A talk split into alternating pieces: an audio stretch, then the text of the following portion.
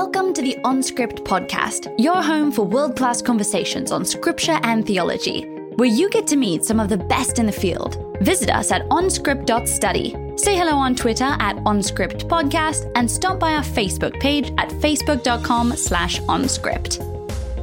Hey everyone, welcome back to the OnScript podcast. This is Matt Lynch coming to you from Regent College in Vancouver. I hope you're enjoying this summer season. And if there's one thing that summer connotes or brings to mind, it's hailstorms. Uh, we've all experienced them. Perhaps you've been in a, a particularly intense hailstorm recently, and your car has been dented up. I remember when I was a kid, we had a, a big hailstorm, and our, our Honda got all you know dented up. So uh, I bring that up because I wanted to suggest something, and that is that if if you suffer hail damage in this summer season, why not claim that insurance and give a good old donation to OnScript? You can go to onscript.study forward slash donate, and uh, you don't even have to give the whole insurance claim, maybe just half of it. Uh, we'd really appreciate that. That's just one way you can contribute. You could also give us a rating on iTunes or wherever you get this podcast, or perhaps mention it to your insurance claim agent. Kill two birds with one hailstone, so to speak. Okay, uh, thanks so much, and hope you enjoy this episode. Welcome to OnScript. Uh, I am your co-host, Dr. Jules Martinez Olivieri. I'm a theologian and practitioner, and it's been a while. I'm so glad to be back.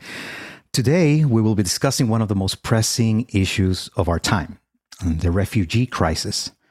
According to the United Nations High Commissioner of Refugees, um, there are currently over 26 million refugees worldwide, and the number keeps growing rapidly. And these individuals and communities have been forced to flee their homes due to war, persecution, and other forms of violence, and they are in urgent need of assistance and support in the United States, you all know that the debate around refugees and asylum seekers is um, increasingly divided, polarized, even aggressive, hostile, uh, with questions about border security and national responsibility to take care of those who are in need in other parts of the world. And this has led to the implementation of policies that has been criticized.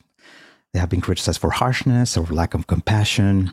We have the situation of refugees in Ukraine we have the increasing dire humanitarian situation in Sudan. So when we talk about the refugee crisis, this is a big, not only uh, issue in the Americas, but also in the world. And that's the reason why today I have the great pleasure of interviewing Dr. Glenn D. Glenn Butner Jr. about his new book release, um, Jesus the Refugee, Ancient Justice and Modern Solidarity by Fortress Press. Dr. Butner is an esteemed uh, theologian and an author who currently serves as Associate Professor of Theology and Christian Ministry at Sterling College in Kansas, where he also directs the honors program.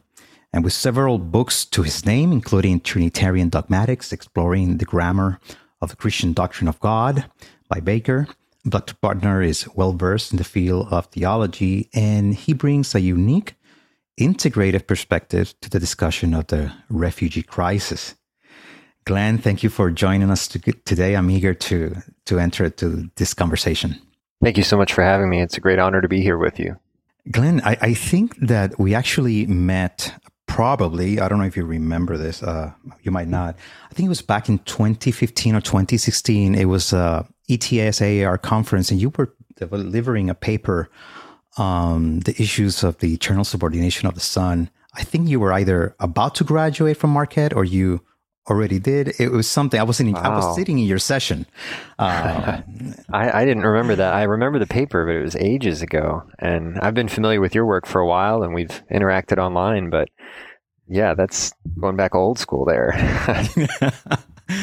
Well, I'm glad that the world turns around and it is a small world. And um, because it's a small world, when we're talking about the refugee crisis, uh, it is something that touches everyone. So as I, as I look at your book, I see the importance.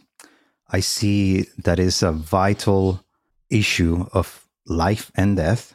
What led you to write this book? I mean, you're a dogmatic theologian, at least known for dogmatics. Usually we don't see necessarily uh, the usual transition towards more interdisciplinary dialogues what led you to write this book? What what kind of what kinds of experiences shape yeah. you in this way? That's a great question. from the earliest days of my faith, I've been wrestling with questions of justice, questions of how politics and economics connect with what I believe as a Christian. About the time that I converted, I was working in a warehouse. I was the only native born American working there. So I had a lot of encounters with immigrants and heard some of their experiences. And I was just a kid. I didn't even know what questions to ask. So there's tons that I didn't know. And that's when I converted is, is late in high school. So right from the start, I'm wondering about, you know, why people I'd met were going through these circumstances and what did that have to do with my newfound faith in Jesus? And really moving to me about this time is I went on my first short term mission trip and you know, now I can look back and there are all sorts of things that weren't great about that, but like short term trips often do, they did open my eyes to some new things. But really, I came to realize it kept my eyes closed in a lot of ways too. We were in Costa Rica and we spent a lot of time there in La Carpio, which had a lot of Nicaraguan refugees living there.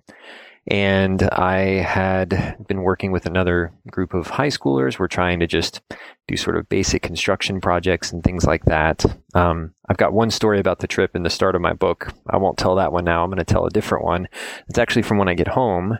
Um, we were just struck with how great the people we met were, but what a terrible economic situation many of them found themselves in. And naively and frankly arrogantly, a couple of high school friends and I wanted to follow up and help. You know, so we write a letter, you know, what can we do to help you get out of this situation that you're in? Thinking that, oh, you know, they've just been waiting for a couple of, you know, white American high schoolers to write them this letter and then everything would get better, uh, which is ridiculous.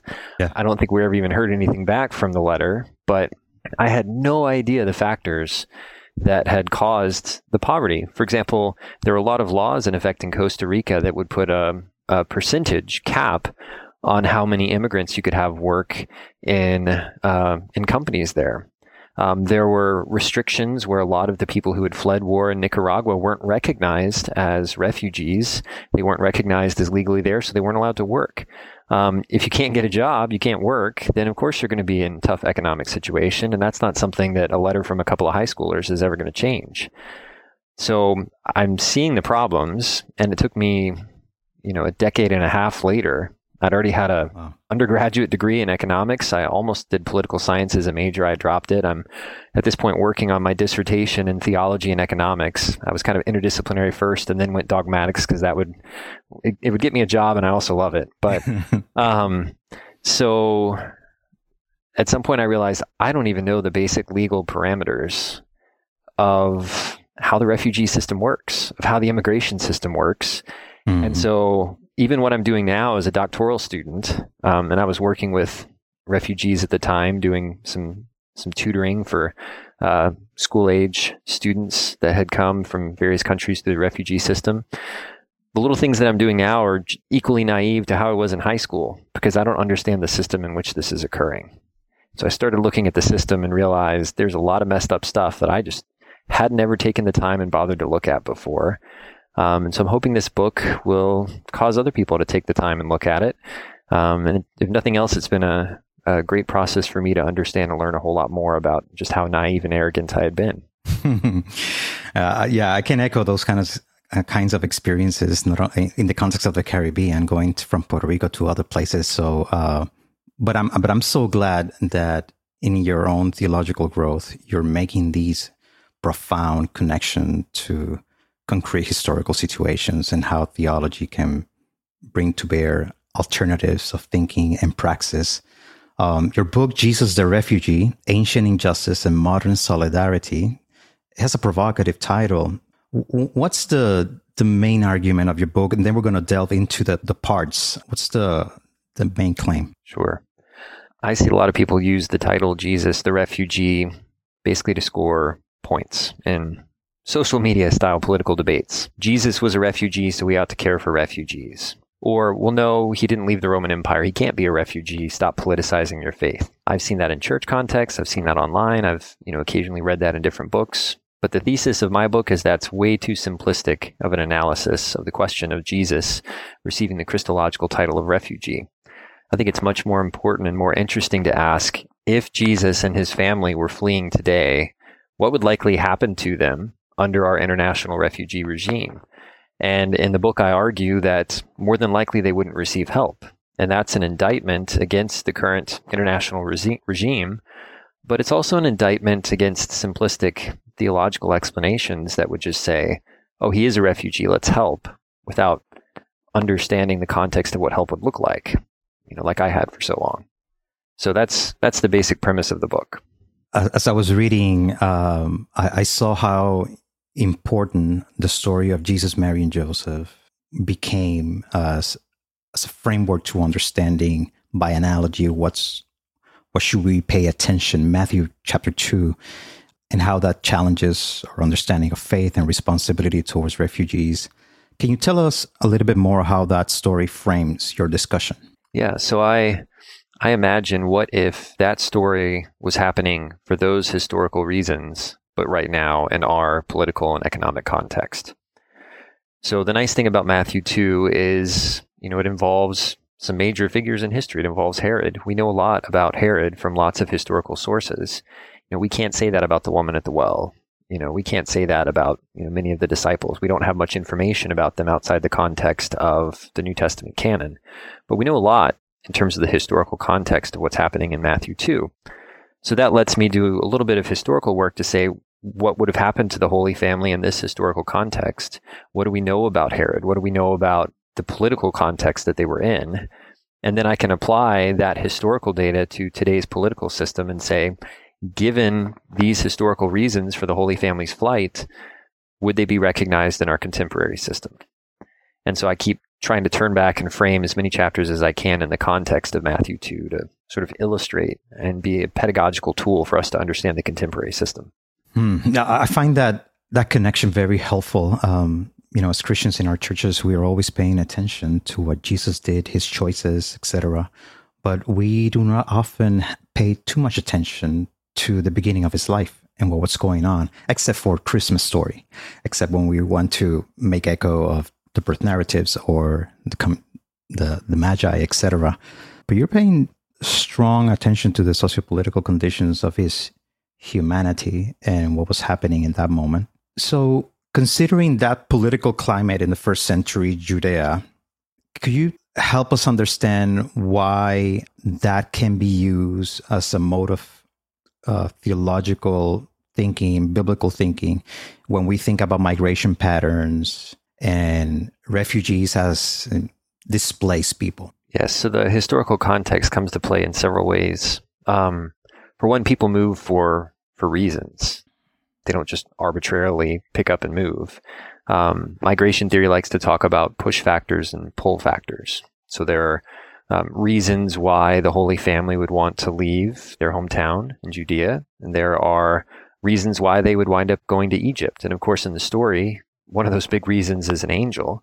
And yet, at the same time, God in His grace has sent Jesus, Mary, and Joseph to a context where migration would have naturally happened anyway, because you have a large Jewish population there in Alexandria and other places in Egypt. And migration usually involves leaving one place and going to another place where you have connections. People that speak your language, have your culture, maybe even you have some family connections there.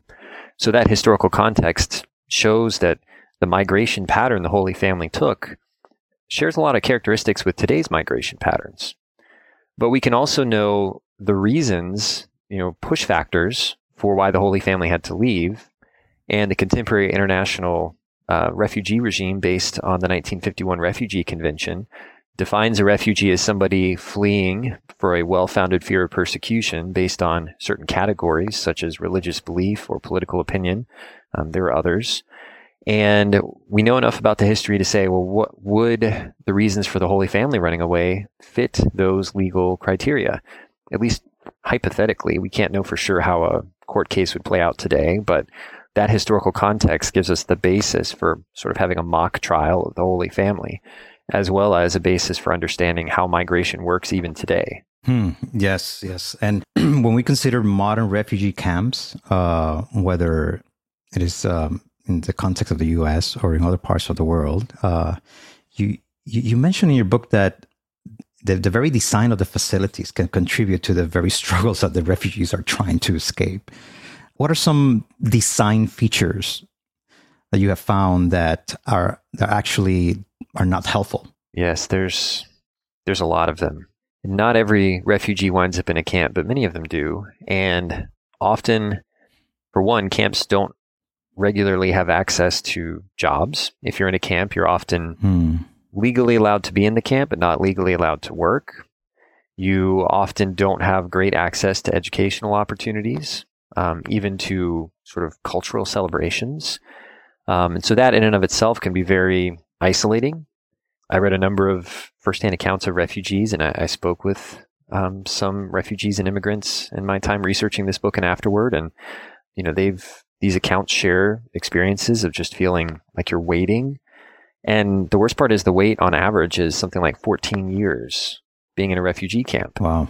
Beyond that, there are major issues of safety uh, major issues of provision of basic necessities. So I mentioned one camp, uh, I think it's the Dunkirk camp in France, that only has uh, two places for running water with thousands of refugees. So it's just basic sanitation is fundamentally a challenge there.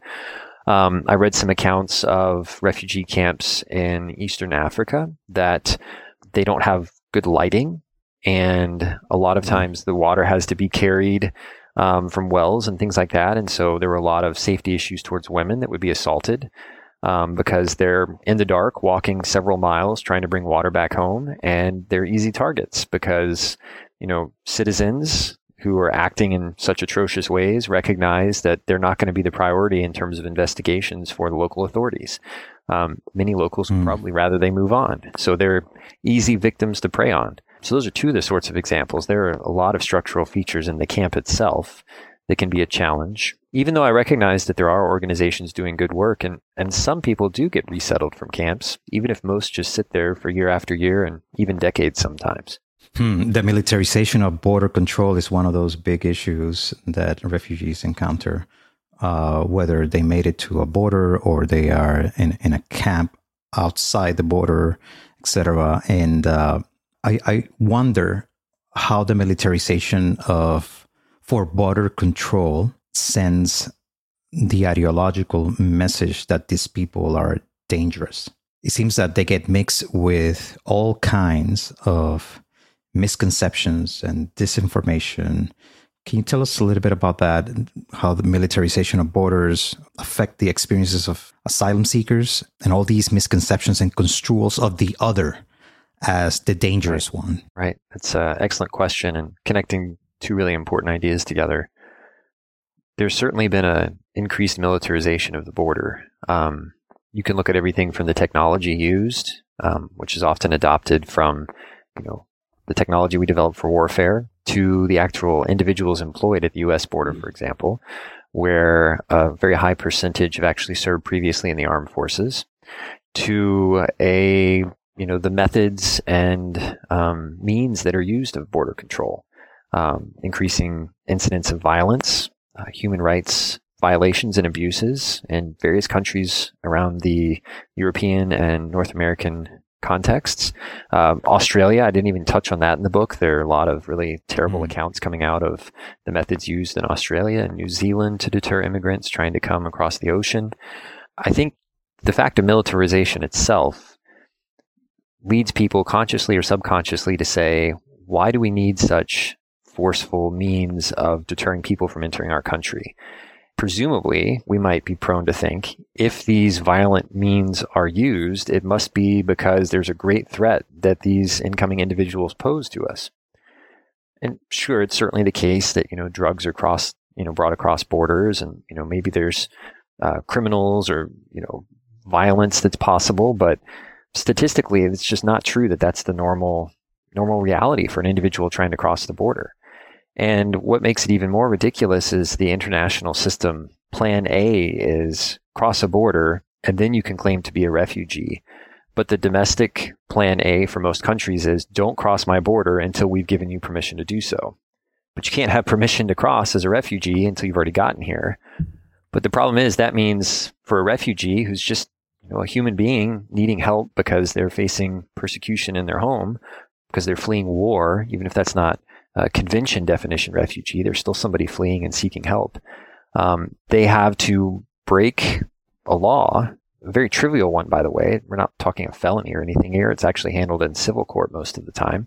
But they have to break a law, a domestic level, to enter which is the plan at the international level. And so immediately they're framed as lawbreakers and criminals. And if they're lawbreakers and criminals, of course they can't yeah. be moral, right? Because moral people never break laws or are criminals. And next thing you know, you've turned a refugee from a human being coming from a tough context into a criminal, someone who's immoral, somebody who's dangerous that we have to use force to repel them.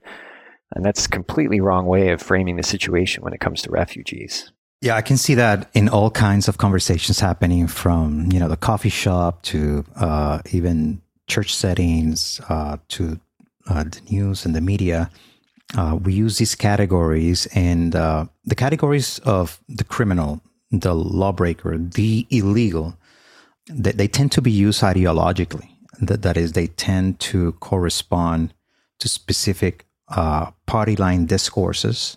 And I I struggle to to find ways in which we can um, not only help our students in the context of higher education uh, to escape ideological logics uh, with some kind of intellectual independence, but also with prophetic independence. What are some of, su- of successful accounts in your experience of people moving from ideological misconceptions and discourses to a more balanced, real, humane uh, ways of approaching this? That's a wonderful question. And I wish I had hundreds of stories to share with you, but it seems to me that often once we're trapped in that ideological partisanship that it's not easy to escape. In my experience, direct contact with somebody who's immigrated is a, a great way to begin to see that the stereotypes just don't fit the reality. As long as the other is simply a symbol or a cipher for a political goal.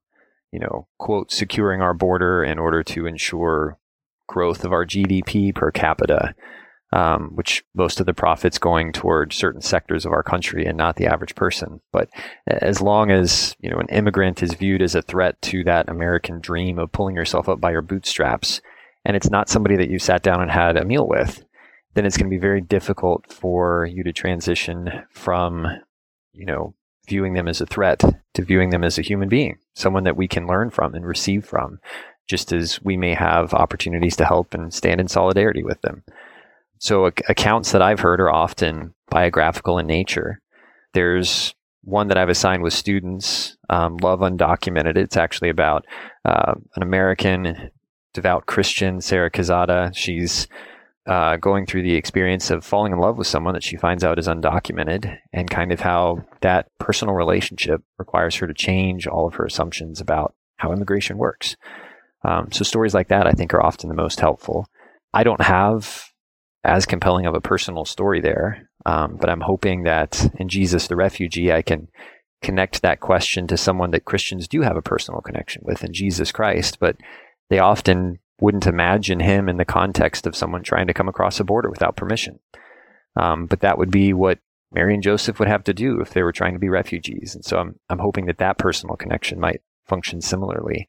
That would hmm. be the example I immediately think of. Thank you. I, yeah, that's illuminating. Um, you know, the historical context of discrimination, you, you discuss it in your book and, um, particularly in the first century, uh, in, in the process of doing the connection, prejudice against Jews in Egypt uh, during the times of Jesus, um, and uh, you you find parallels faced by modern refugees in potential host countries. What can be learned from those comparisons?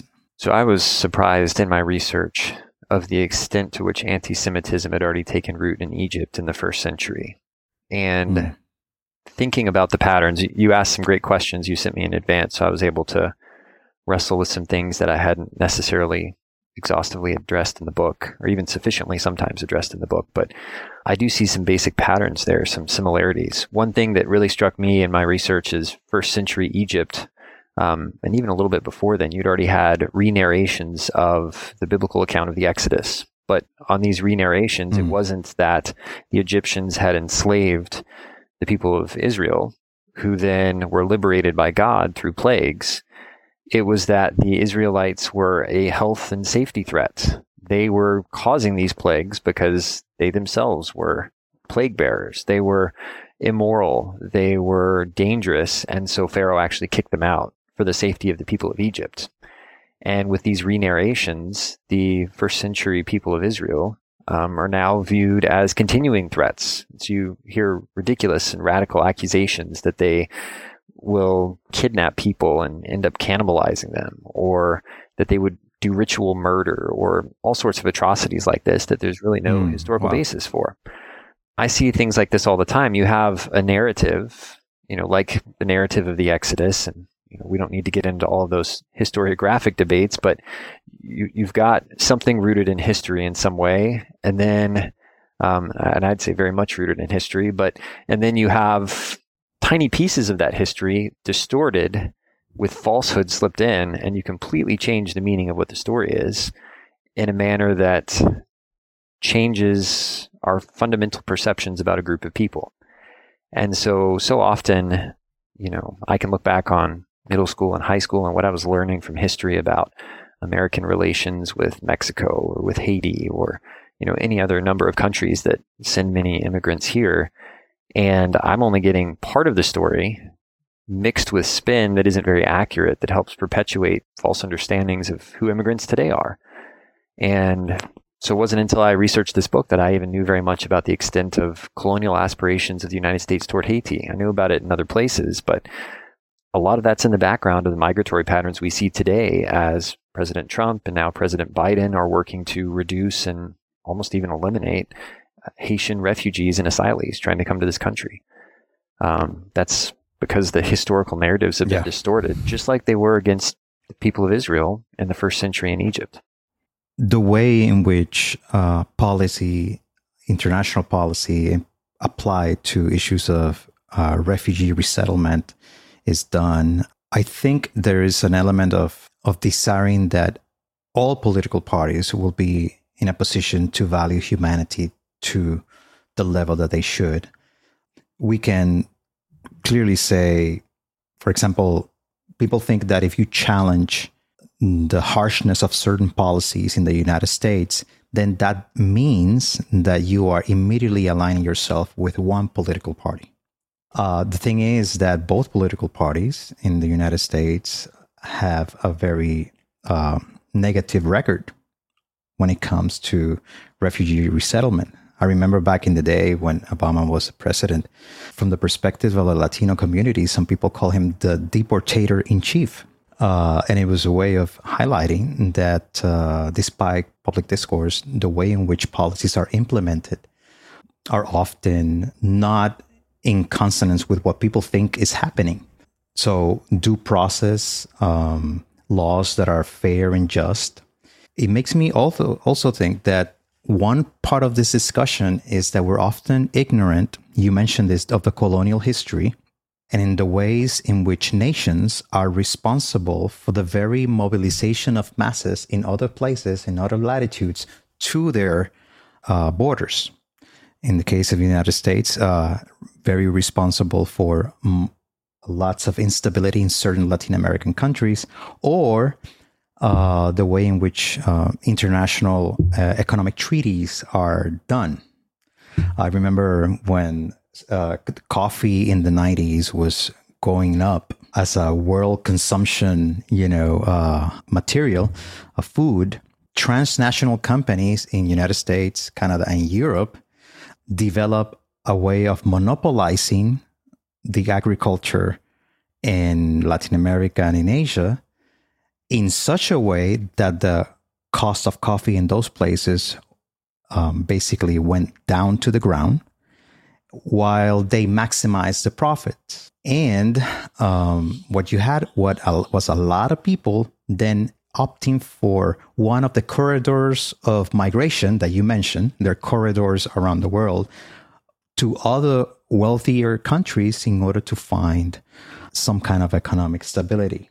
But we don't often think in those terms. Now I'm thinking uh, thinking out loud, but what, what are your thoughts on that?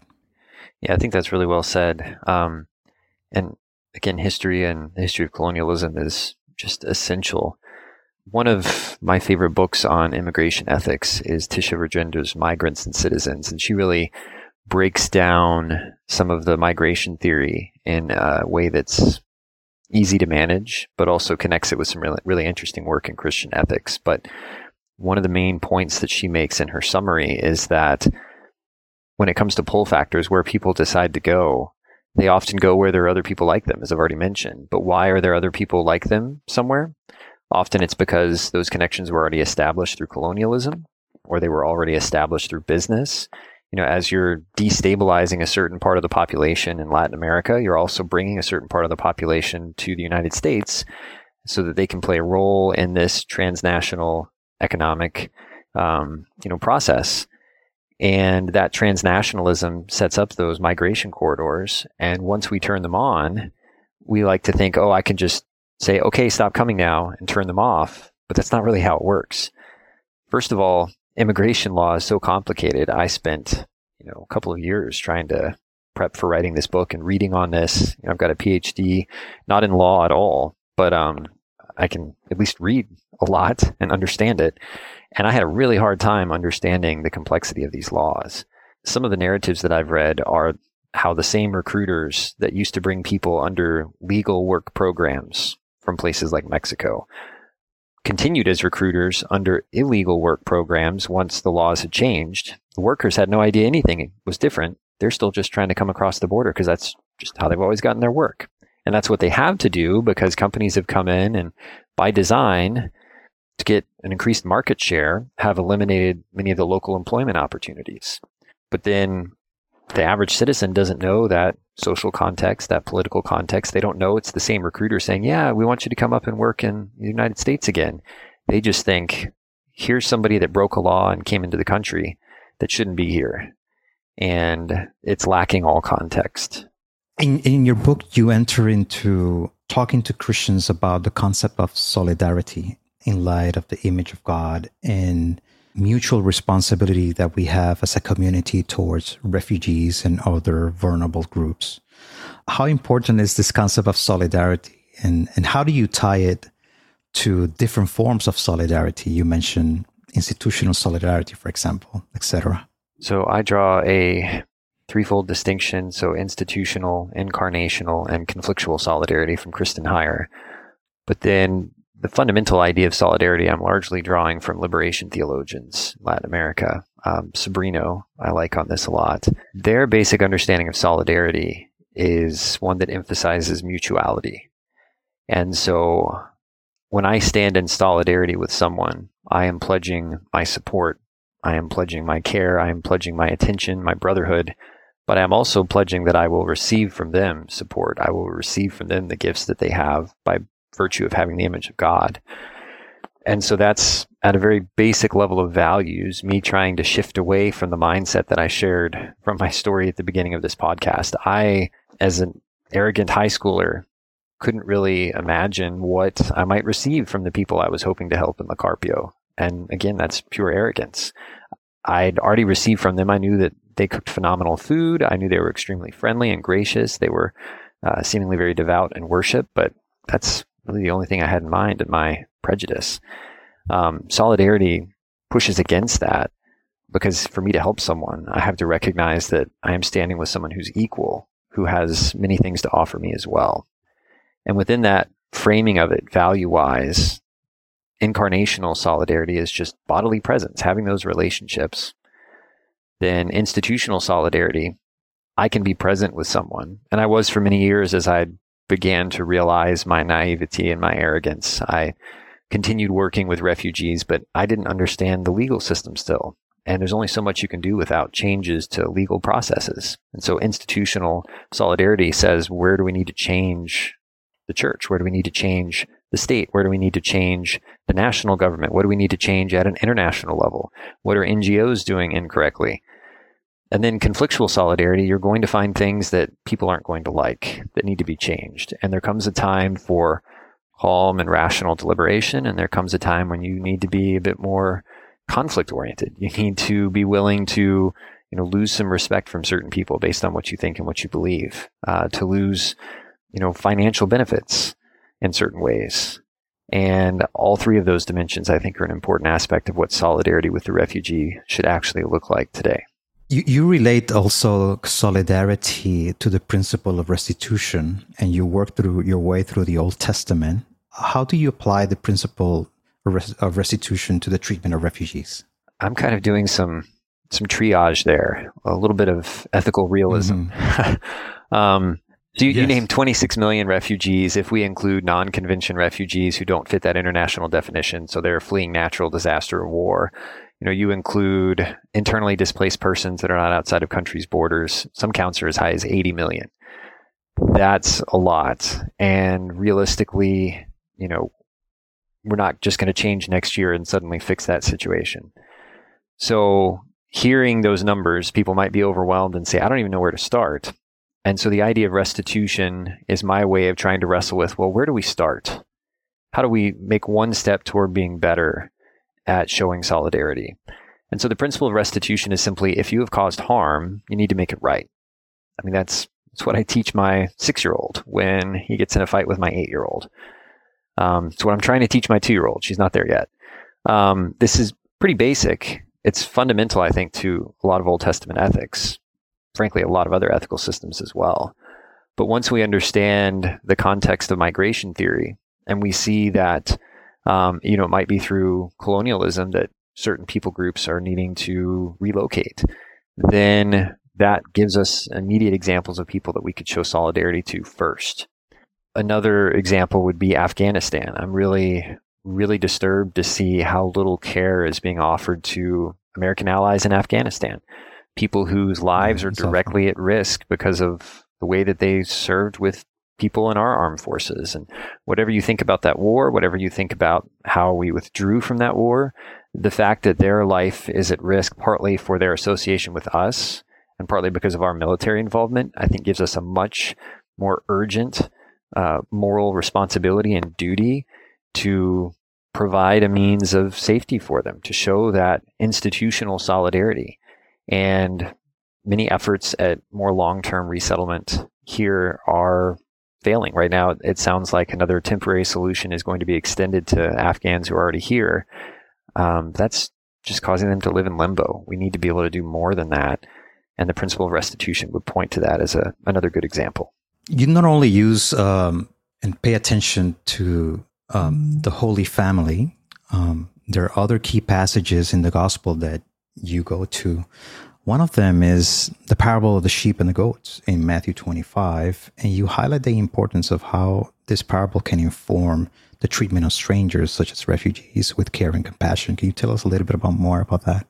Yeah. So I'm an evangelical who has never been educated by evangelicals. Um, but that means a lot of what I'm I'm writing in is sort of wrestling with my evangelical identity and you know my evangelical past, the church that I converted in and was baptized in.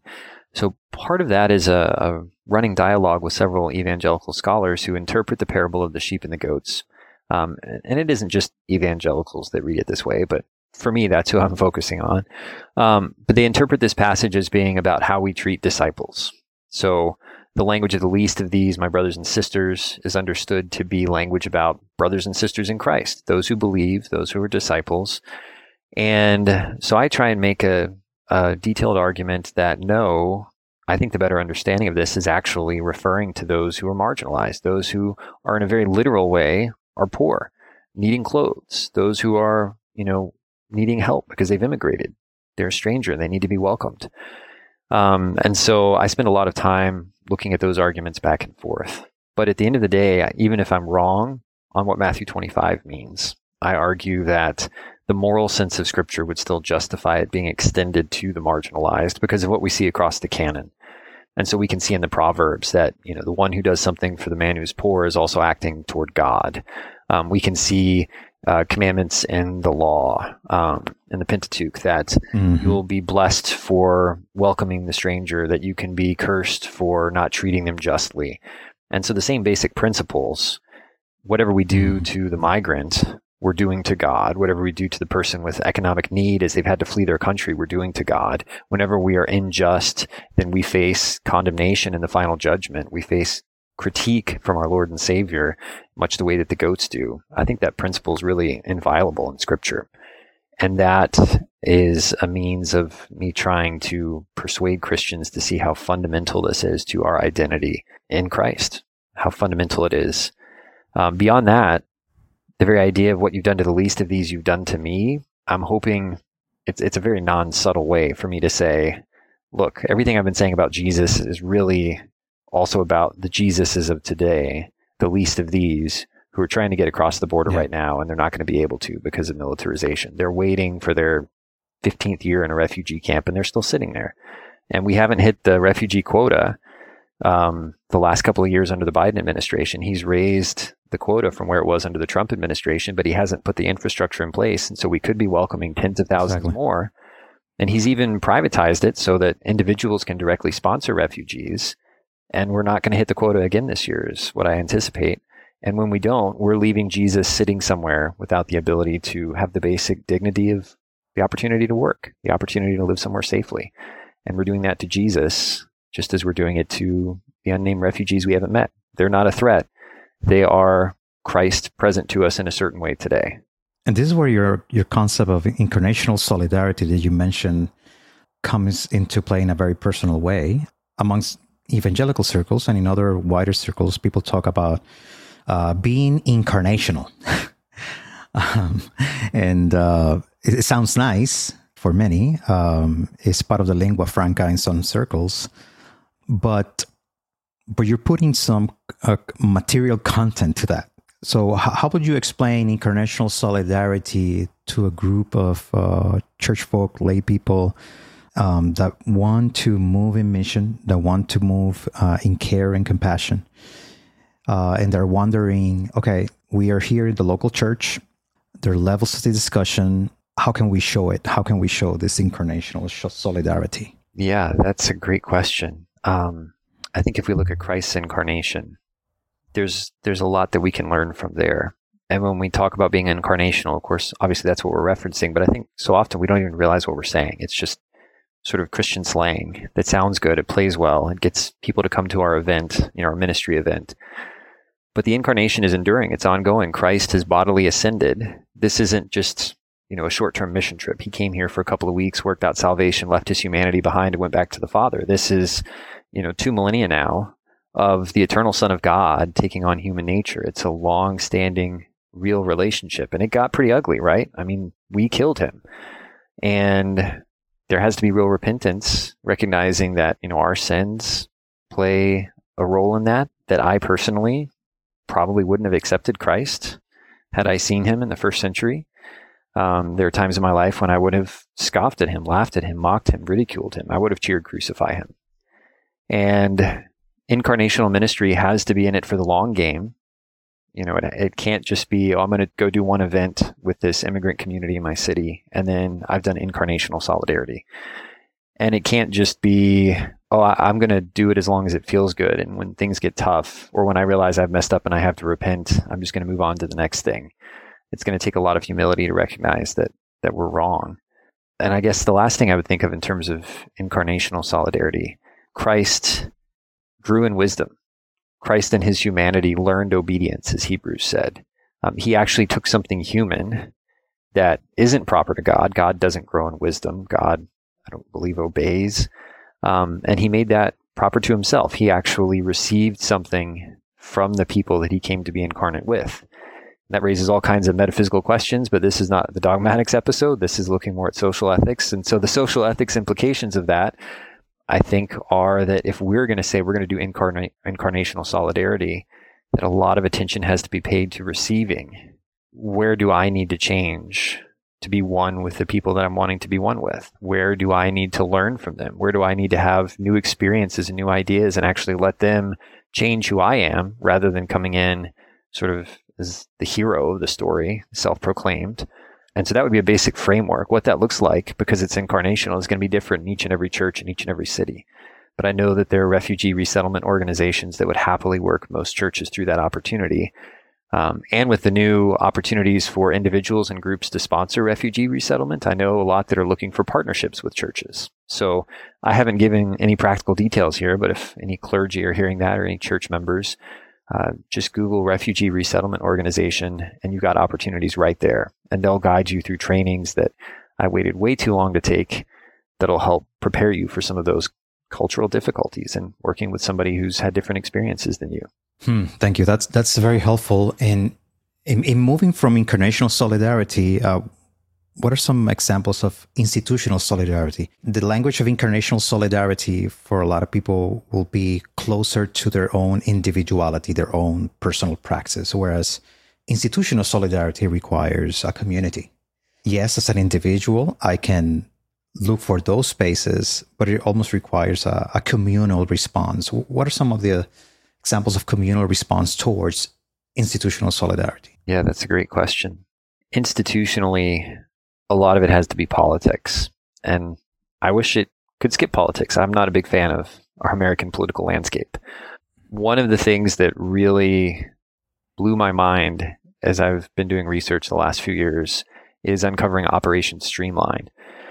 And it's been in effect hmm. for a decade and a half now, I believe. It's been through several different presidential administrations, but the basics of the program are mass trials of in some instances 70 individuals over an hour or two period of individuals that have crossed the border and been apprehended without documentation. Now, some of them could be refugees and asylees. Some of them could fit other categories of legal protection, special juvenile immigration status. Um, some of them might not fit our legal categories, and then we can ask, are our legal categories sufficient? But hardly anybody is going to have time to prove their case in two hours with 60 some other people on trial with them, where they spoke to a lawyer for 15 minutes before the case. And I don't see how that can be even a play at justice. In my mind, that's just a means of efficiently clearing out holding cells so that we can fill them with new people that we've apprehended at the border without really offering any form of real trial, any, any real effort to understand their circumstances and where they're coming from. And that's not something that I personally can change. That's not something one individual church can change. That's something that it's going to take broad political efforts to change. And I did reach out to a few organizations that do lobbying and said, Hey, do you have anything going on this issue? I'd love to piggyback on it because I don't think, you know, I'm going to mobilize enough people with my book to really get this changed. And I actually couldn't find anybody doing anything about it. Others have written on it. Uh, Miguel de la Torre has done a, a lot of good work exposing it in the U.S. immigration crisis, but it's going to take mobilization of large numbers of people to change something like Operation Streamline. And mobilization like that is usually, you know, takes the form of uh, of local communities, uh, the local church, the local non-for-profit uh, that cares for the common good, and then is is, is from the down up. Uh, usually at least in the the logics of the two party system within the United States, you find either usually a discourse that is saying, "Oh, we're doing all these things to transform and be more humane," but in de facto they're not doing it, or we just want to be humane, but only for our people, and then maybe we can consider a limited amount of people from other places, and uh, that's those are false options, uh, and yet they dominate the discourse. So many Christians, I think, um, they, they, they feel uh, hesitant to delve deeper into the issues of the refugee policy making because they think that they will betray some kind of deeply held value that their political party is telling them that they should uphold. And I am impressed about how many leaders that I've met, uh, and students and etc. Uh, their loyalty to ideology is stronger than the loyalty to the prophetic dimension of confrontation that we find in the Christian tradition, in Scripture, primarily in the prophetic tradition, and it be all it almost becomes an idol. Now I realize I'm just stating things, but stating them well. I, I, I wonder what will be uh, a one, two, three step in your mind to engage in conversations that mobilize people of people that identify themselves as Christians, that value scripture, and that say, well, Jesus is my savior, I love Jesus, etc. What are some clues to a good communication in this uh, area?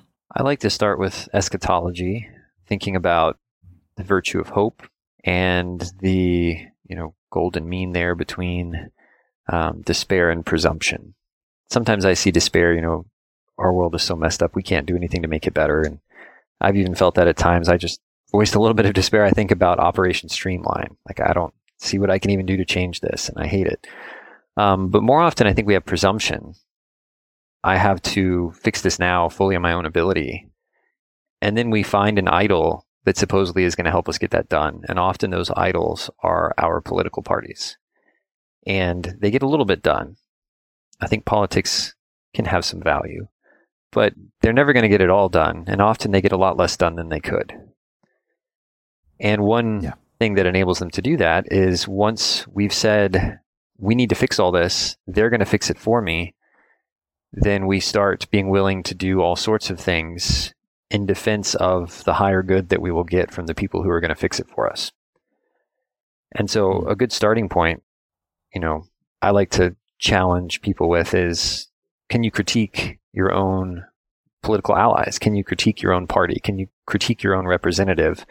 I try. So important. I, I don't know how fair I am. I'm sure I still have bias, but I try to critique every presidential administration since Jimmy Carter in the book. I think they all fall short of the kingdom yeah. standard mm-hmm. and they all need to do better. Would I do better in office? I'd like to think so, but who knows if I actually got there, how many compromises I'd have to make. But they all fell short. And once you can start to say that, then it opens up the possibility of then learning about the system and making specific critiques. Well, not only should they do better, because we can't in presumption say they're going to fix it all, but they should do better with Operation Streamline.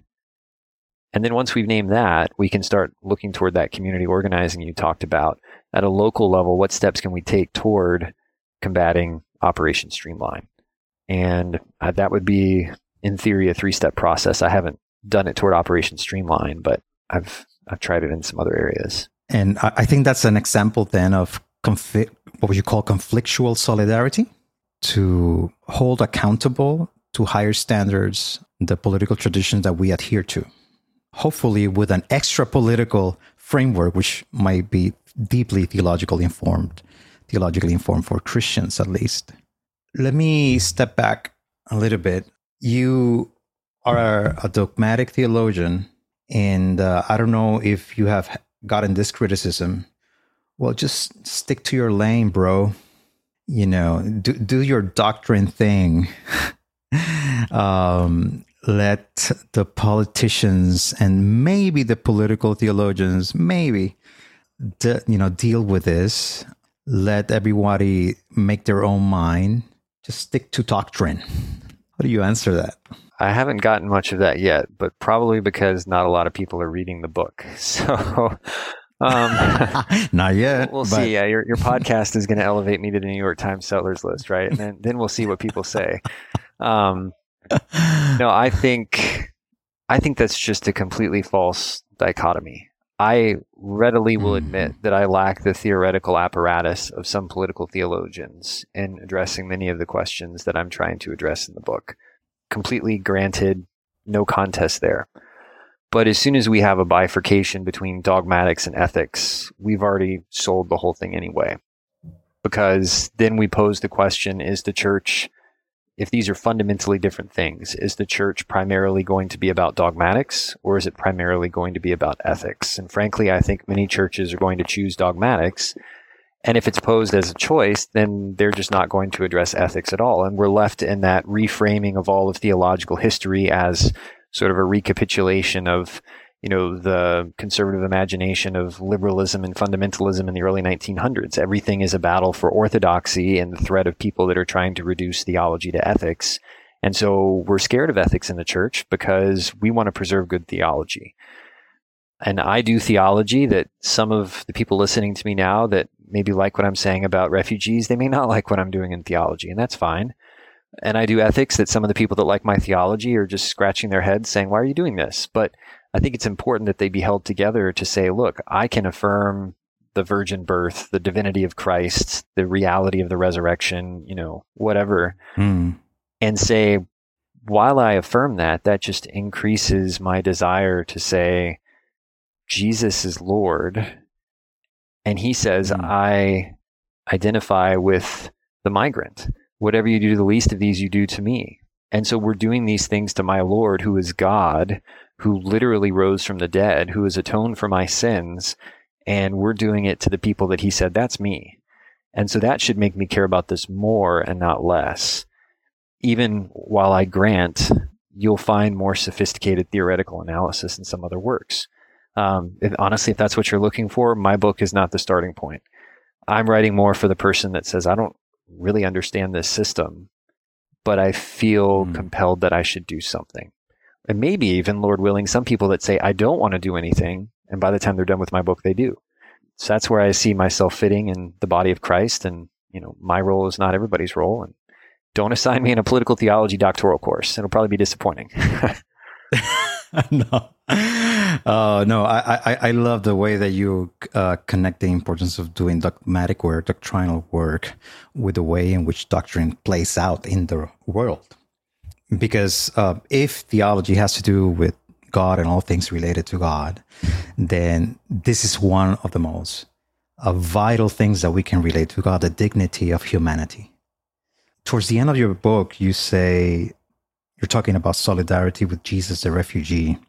I quote, a complete Christian response to the international refugee crisis would extend into a myriad of disciplines and practices, from missiology to social ethics, from the practical institutional design of faith based non for profits tasked with aiding in the resettlement of refugees to complex policy packages designed by Christian think tanks and lobbyists intended for promotion in a wide range of political contexts.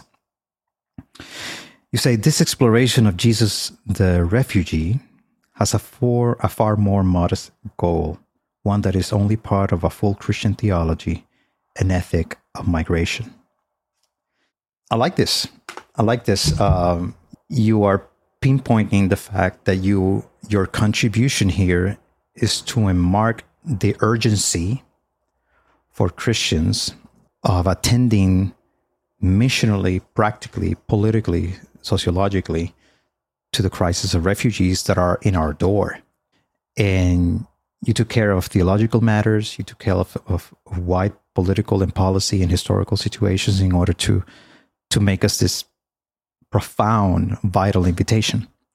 Glenn, if you were to kind of a uh, recapture your intent in the book, what what what else would you like us to to have in mind and consider?